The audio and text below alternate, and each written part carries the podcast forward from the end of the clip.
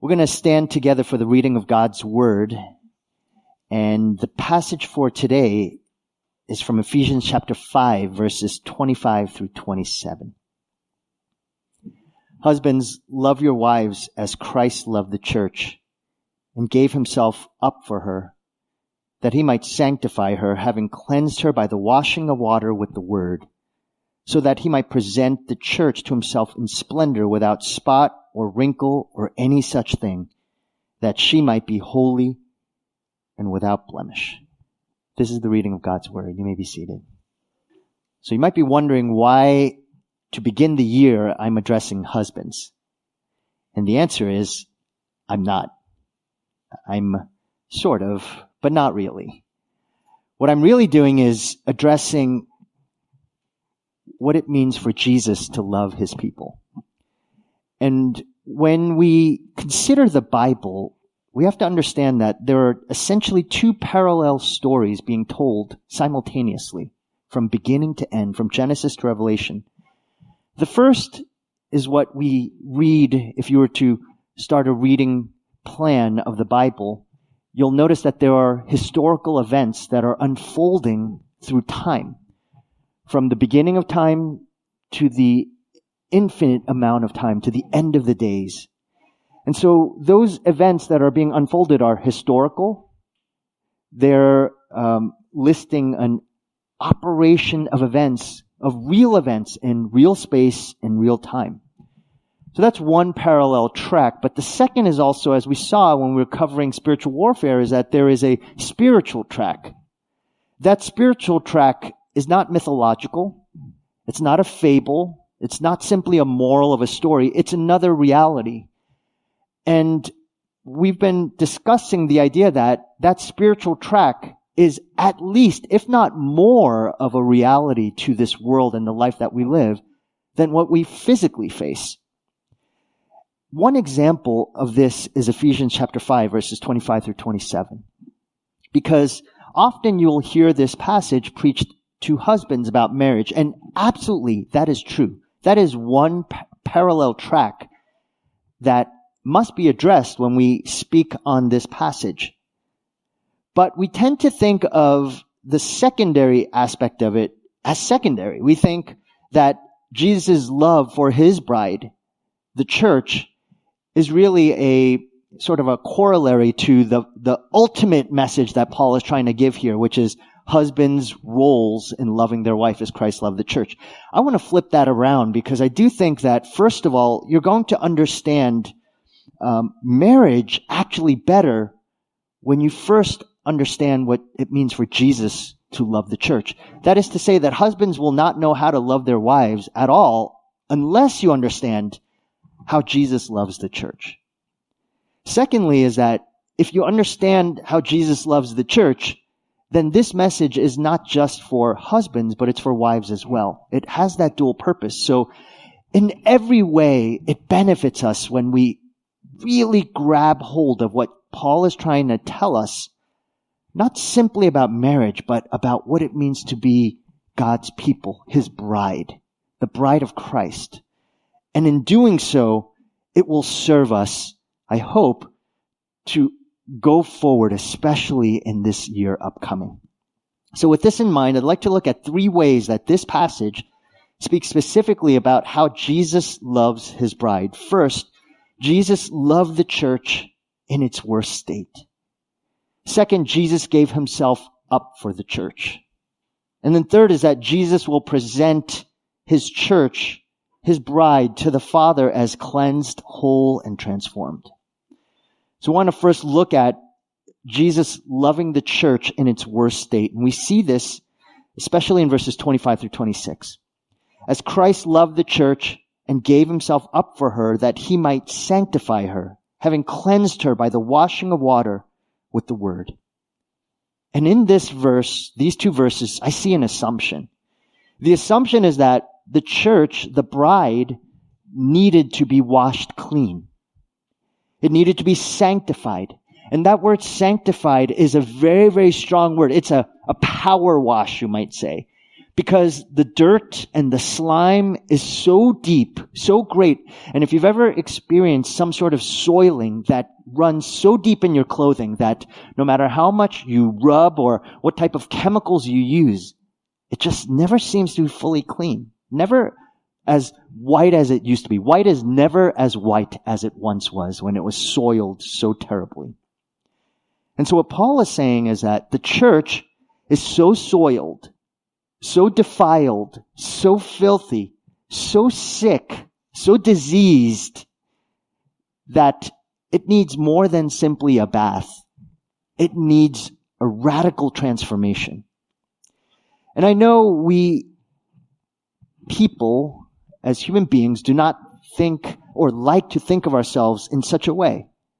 That is to say that when we talk about ourselves as sinners, we have a hard time really evaluating what that looks like because at the core of our being, there is still that part of us that says, I'm not as bad as the Bible makes me out to be. That I'm not as truly, to use the words that so often we hear in the old hymns, the word vile or we're a worm. Now I'm talking about someone who is not in Christ. And those words just seem so degrading. So we don't like using those words, especially in a society like ours. But this type of spiritual blindness is what ultimately keeps us from understanding our need for Christ. It's what plagued the Pharisees and Sadducees, the Sanhedrin, the scribes of Jesus' day. And it's why he so regularly spoke out against them it wasn't because they were trying to zealously follow God. It was because they couldn't see the depth of their sin. Mark records for us this picture in Mark 2 verses 16 through 17. And the scribes of the Pharisees, when they saw that he was eating with sinners and tax collectors, said to his disciples, Why does he eat with tax collectors and sinners? And when Jesus heard it, he said to them, those who are well have no need of a physician, but those who are sick. I came not to call the righteous, but sinners. Listen to the question that the Pharisees asked the disciples. Why does he eat with tax collectors and sinners? Because for, for the people who are around the disciples and for the Pharisees themselves, they saw there were two classes of people. There were sinners and non-sinners. The non-sinners were the Pharisees, the religious people. And actually, even the disciples were sort of non-sinner like because they were generally good people. But it's the tax collectors, you know, the collaborators with the Roman government. It's the drunkards, the prostitutes, those who visibly look sinful they're the really, really bad people. They're the sinners. But definitely not, the disciples weren't that bad. And the Pharisees surely were better than the disciples.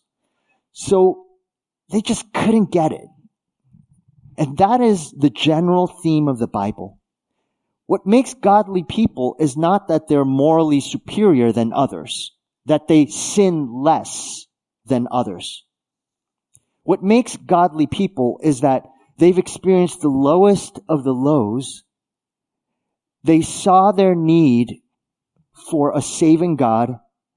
They recognized that there was a sense of desperation in them and their only hope was God and God alone. Truly, He was the only one who had the power to save.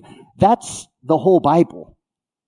We might look at the Bible and read about all the different characters and only see faith as being moral faith.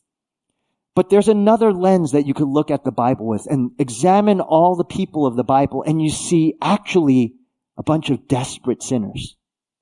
Moses, he was called a friend, of, he, he was uh, greater than any person really, saw God face to face.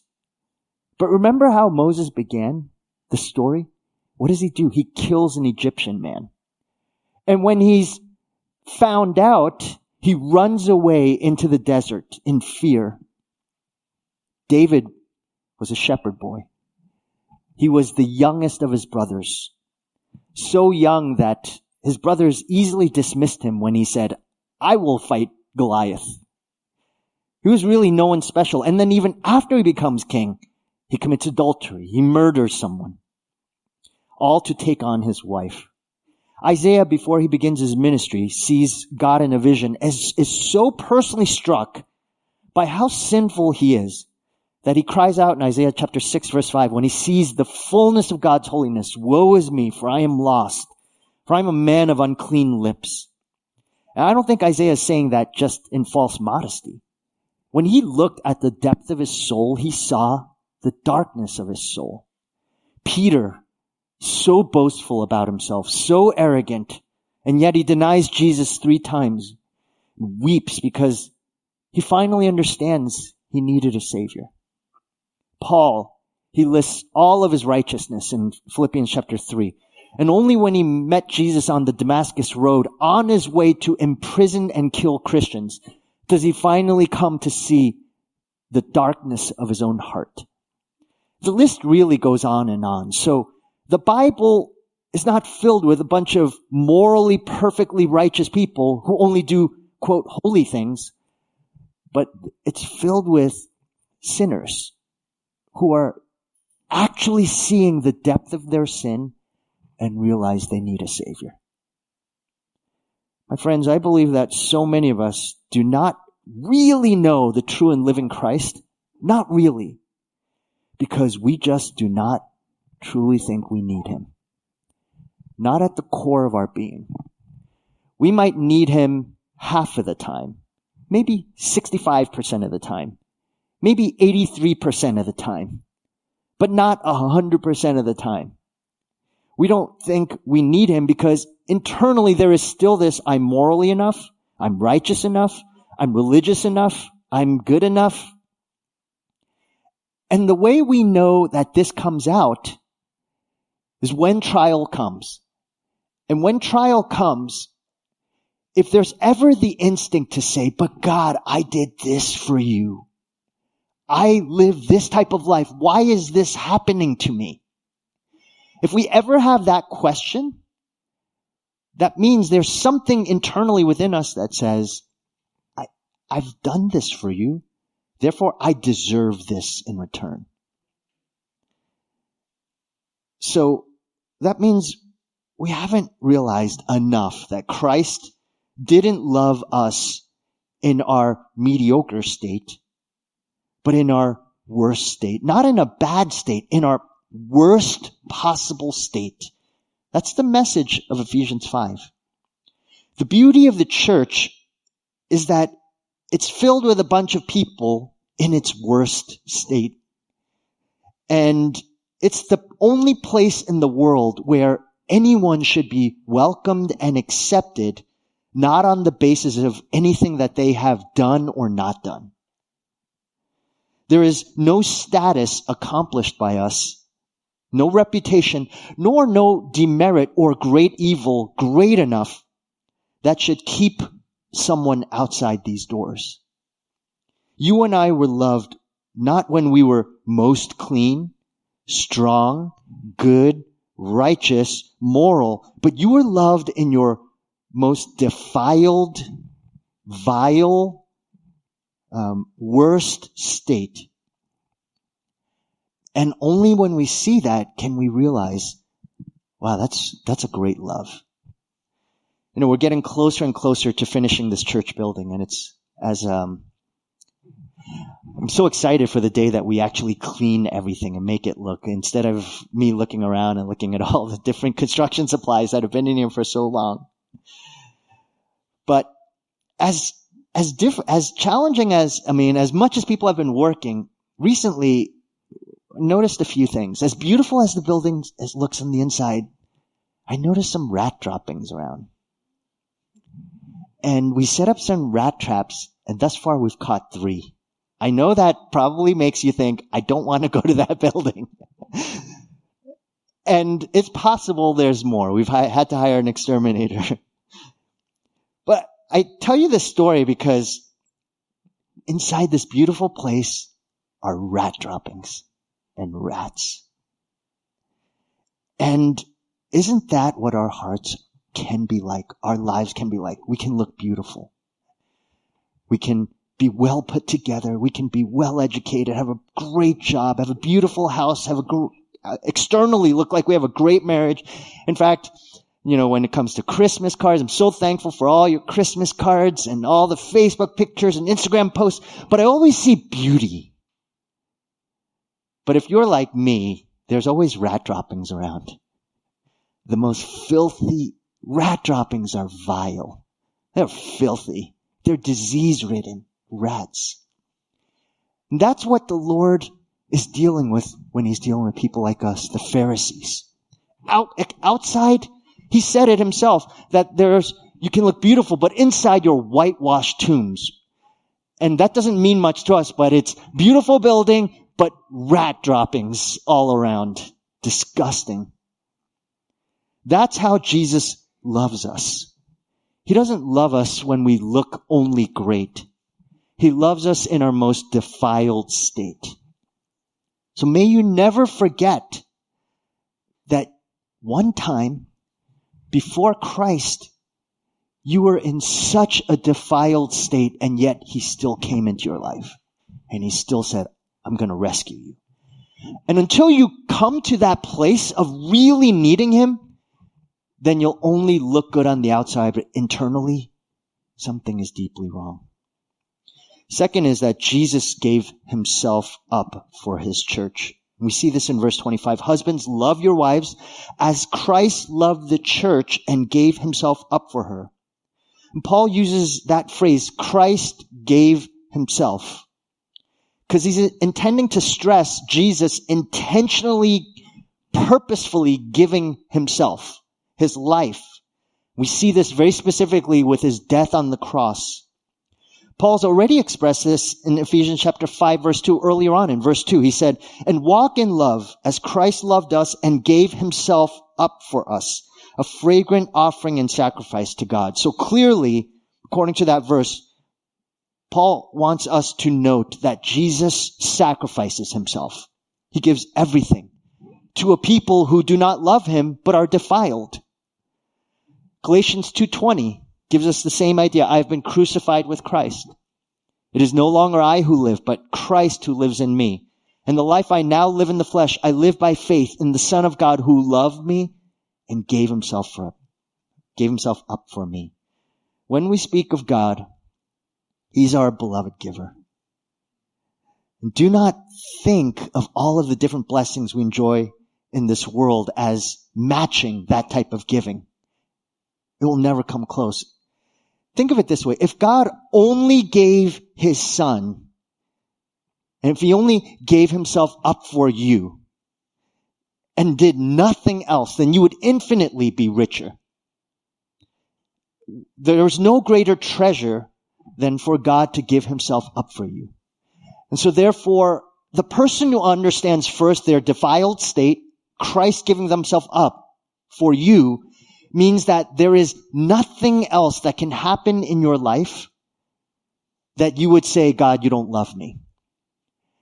Because if I say, God, you don't love me, but I know that I was in my most defiled state, I know that he's given himself up for me, then whether I lose my family, whether they are all unsaved, whether I have a house or whether I'm impoverished, or whether I've lo- lost my job or I'm, I'm lost uh, usage of my physical body or I'm disabled and in a wheelchair for the rest of my life, if I have Christ who gave himself up for me, I'm a, I was in my most defiled state and eternally I am with him. That should always temper how I understand the trials that I face. But it really calls us to believe that actually those first two things are true. They're real. They make a difference to me. You see, the world tries to depict love in a way in which it's always reciprocated equally based on our understanding of love. But that love always falls short. Christ's love is a rescuing, sacrificial, giving himself up for you love. And it withholds nothing. It's intentional. It's focused. He keeps his eyes fixed on the bride and on his father's glory. And that's what keeps him going. And it says in Luke chapter 9 that his eyes are set towards Jerusalem because he knows why he's going there. He knows why he's going to the cross. He knows that even though agony and abandonment await him, nothing will keep him from fulfilling the mission because of the love that he has. He loved us and gave himself up for us. Thirdly is that Jesus will present his church as cleansed, whole, and transformed. Look at verse 27 so that he might present the church to himself in splendor without spot or wrinkle or any such thing, that she might be holy and without blemish. One thing you have to consider is what causes these spots and wrinkles and defects in the first place? Why are these so bad that Jesus would have to give his life in order for these spots to be cleansed? First, recognize that for a Jew, the spots and wrinkles that Paul is referring to, automatically they go back to the sacrificial system. Because God had commanded through Moses in Moses' law that when they try to atone for their sins, they are to present these animals that are spotless, unblemished. And here's the question, why? Does God hate birthmarks? If so, I'm in big trouble. you know, why, why does, why does God have such a problem with blemishes on these animals that he would not accept them? Well, we know according to the Bible that God cares nothing for animal sacrifice. The animal sacrifice are always, they're symbolic. He cares about the significance of these animals that are being sacrificed by the people of Israel. He doesn't care about the sacrifice itself, but by what it means. And what it means is that when people sinned against a holy God who is righteous and just, from Adam onward, those sins created a blemish in our hearts, a spiritual blemish, as dark as any darkened birthmark could ever be. Far worse is, as I said, a stain that could not be rubbed out by anything. And so it's so deeply embedded that nothing we ever did, just as much as you tried to use chemicals or rub as hard as you can to remove a spot on a, on a stained piece of clothing, so too when we are sinning, we cannot remove that. It would be like trying to remove those micro, uh, microscopic asbestos fibers from lung tissue with pliers. I mean, you just can't do it. And so only unblemished, unspotted animals could temporarily symbolize the aversion of God's wrath. To say that for the moment, God will accept these as symbols of a, the heart of a worshiper who says, I'm going to sacrifice this even though it's valuable. It takes effort to bring this to the temple.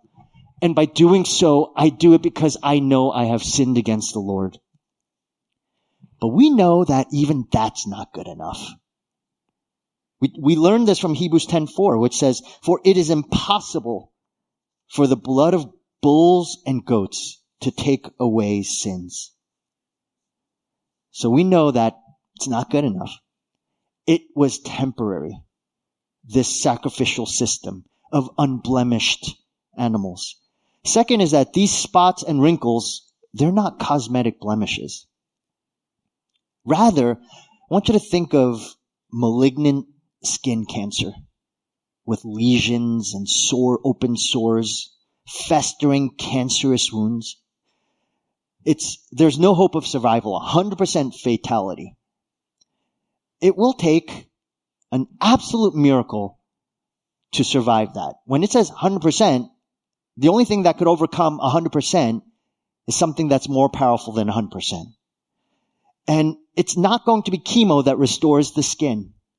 It's going to take brand new skin from the outside miraculously. There is, it, it's just too much sunbathing with oil. Only a few of you know what I'm talking about. But the, the damage is real. It takes transformation. And spiritually speaking, it required something so radical that the blood of goats and bulls could not satisfy it. It took God the Son. It took Jesus presenting himself as the sacrificial offering. It's not the church presenting itself. So everything we do as a church on Sundays, even if you come every Sunday, even in this season where you're saying, I have not yet once missed worship, I come. Maybe you're coming, instead of coming in pajamas right now, you're wearing, you know, nice clothing. You're, you're doing literally everything. And in your heart, you're thinking, I'm actually pretty good. I'm pretty righteous. You know, all of that does nothing inherently just in and of itself for our souls. Instead, it's a response. Because nothing we do, we cannot present ourselves well enough to save ourselves. Christ had to present himself to the Father. And notice what he does is he doesn't just present himself, he presents the church. And he presents the church transformed, anew, spotless, pure, undefiled, cleansed. Hebrews 10, 19 through 22 says exactly this. Therefore, brothers, since we have confidence to enter the holy places by the blood of Jesus, by the new and living way that he opened for us through the curtain that is through his flesh, and since we have a great priest over the house of God, and here's the important part, let us draw near with a true heart and full assurance of faith, with our hearts sprinkled clean from what? From an evil conscience. Evil. Now that's a very strong word. It's meant to say that, can you say to yourself, I am evil? I'm not saying in Christ you are, but prior to Christ, you are evil. And that evil conscience is, has been cleansed and washed, our bodies washed with pure water. Very similar words to what Paul refers to in Ephesians 5. So, Christ has cleansed us through his blood, washed us, presents us not as, now here's a really big takeaway. You're not defiled anymore. You're undefiled. You're being presented that way to the Father, sanctified, cleansed, pure. What was uh, the the stain that was unremovable has been removed. Not perfectly right now, but forensically, legally, yes. In this moment, but now this process of sanctification is the cleansing. And when we see the Lord face to face, there is no more spot, defilement, no matter what you've done, all gone forever and ever. So that is this righteousness that we have been given, this holiness. So the question is, how will we respond? I can't leave without saying one word here to husbands because I do think that this passage is about husbands. So if Jesus loved you, husband, this way, and then Paul says this, and this is how you must love the church. Notice, Jesus doesn't love the church when they're worthy, when they've done something good, when they've been righteous. They love the church in their worst state. So, what does it say for us husbands? What a hard call, isn't it? Again, I often, when I think about Ephesians 5, I think most of us think about Ephesians 5 from the context of Wives, submit to your husbands. That's such a hard, difficult phrase for women, for wives. But I look at this and I think, how does a husband love his wife when, she, and especially when she's at her worst? When she's most difficult to you? When she's most unloving? It's so easy for us to say, well, we should respond in turn. We should also then righteously pay back the, the feelings that a wife is giving towards us. But if we do that, we're missing this whole parallel. And when Paul says, husbands, you must love your wife this way, as Christ loved the church. And how does Christ love the church? When they were in their most defiled state, when they didn't deserve love, when they weren't good enough, when they actually betrayed and were unfaithful. So, husbands, do you love your wife this way? Are you always fighting for your rights? Are you always saying, you gotta change, wife, and then I'll love you as Christ loved you? No. See, that absolutely misses the whole point of the passage. The point of the passage is, husbands, you love your wife regardless of what she's like. And you, you can't say, but that's so hard. I don't, I can't do that. The reason why it's so hard is because we don't understand Christ's love for us enough. Husbands, if we're real and honest with ourselves, that's true. Now I didn't, again, my purpose of preaching this was not to give a message to husbands uh, about how to love their wives. But I don't think we can walk away from this without that as a, one of the key components of application here is to recognize that we have to love our wives as Christ loved the church. And if we don't do that, we don't understand Christ's love for us. Secondly is that how can we not worship Christ? How can we not trust him and obey him when this kind and gracious Savior has so loved us this way? I always think such passages are points of preparation for us. They prepare us for those times where it is most difficult to respond with love and kindness and mercy. Maybe during times of trial, during times where we've been hurt, Maybe we've been um, left behind due to rejection, loneliness, the challenges, or in this season of worry and anxiety and fear. It's so important more than ever before that we remember Christ's love for us and that we are able to trust Him and say, I will obey. Even an obedience, by the way, never comes with feelings. It just doesn't work that way. You need to obey simply because you know it to be true. Because you know truth, you act regardless of your feelings. And because we know that Christ loved us in this way while we were in our most defiled state, then we decide I'm going to obey and trust him and I'm going to follow him all my days, no matter what happens. And whether you are facing that right now in this moment due to a trial that you are currently facing or one that will come, get ready. Remember the truth. I want to point you to Isaac Watts' beautiful hymn, When I Survey the Wondrous Cross. Because I think this hymn so, so rightly speaks to what it means when we know the truth of what God has done, we then respond. Because when I survey the wondrous cross, when I remember what he has done for me, when I remember that I am defiled, I am sinful, then the response is, my richest gain I count but loss and pour contempt on all my pride. And then this, the, another verse says, love so amazing, so divine, demands my soul, my life, my all. Demands my soul, my life, my all. That only makes sense if you remember the title of the song, the first words, when I survey the wondrous cross. And for the apostle Paul in Ephesians 5, that's exactly what he's doing. He's surveying the wondrous cross. And when he surveys it, when he contemplates it, when he meditates on it, when he makes it his own, he becomes so desperate for him.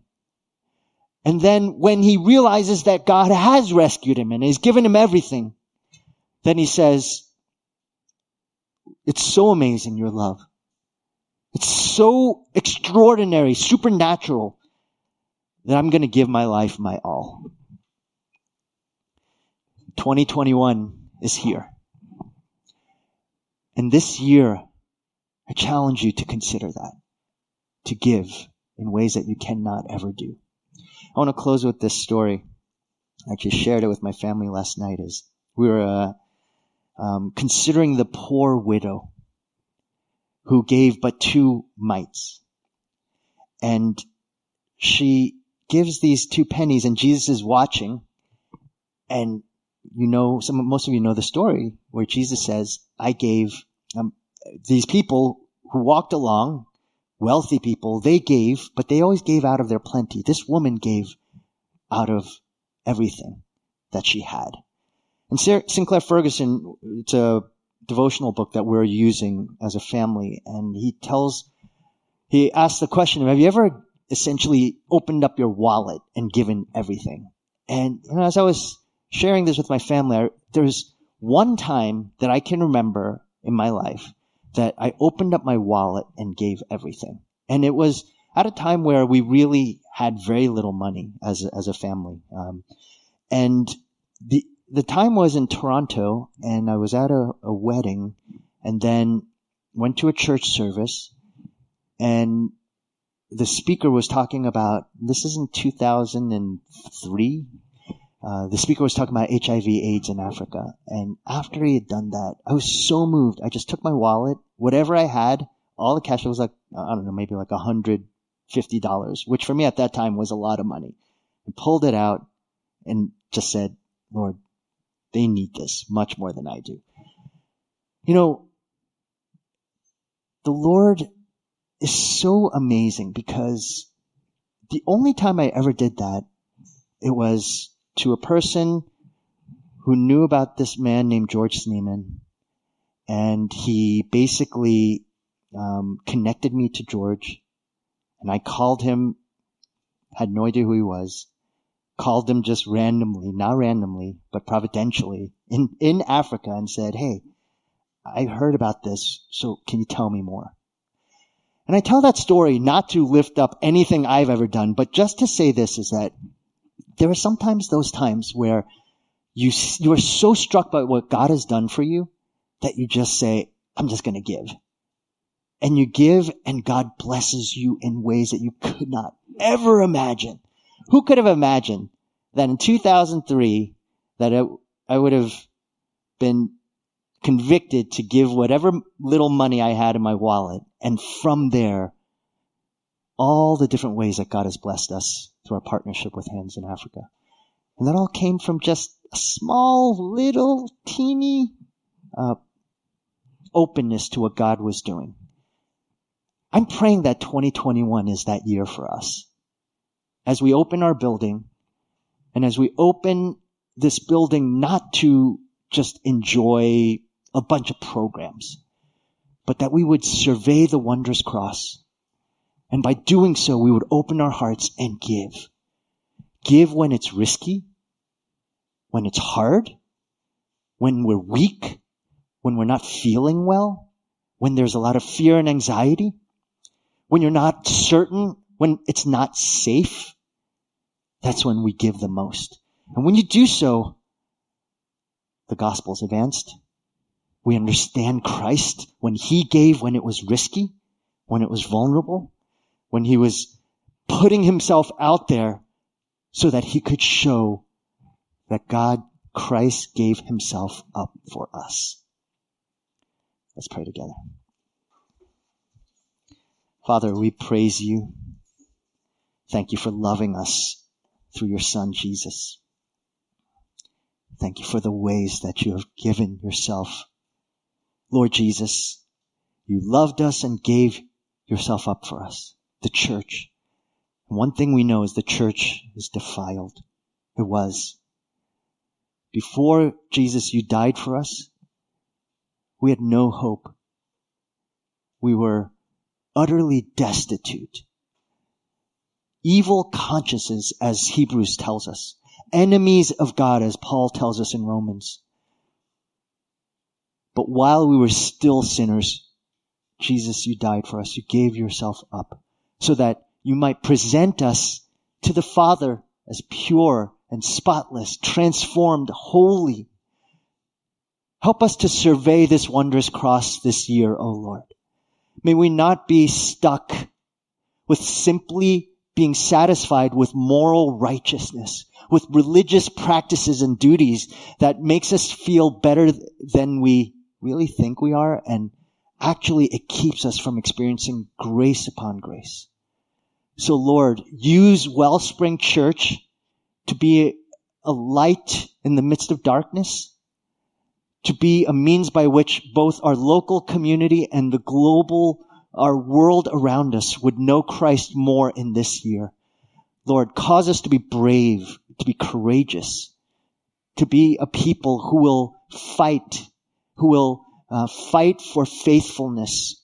May we trust you. May we obey you even when we don't feel like it. May we trust you when it's not safe, when it's not, um, eh, when it's not comfortable. I thank you for the many who have done that this past year. And I pray that you would give us the confidence and hope to do so in this new year so that Christ might be exalted even to the ends of the earth. I pray this in Jesus' name. Amen.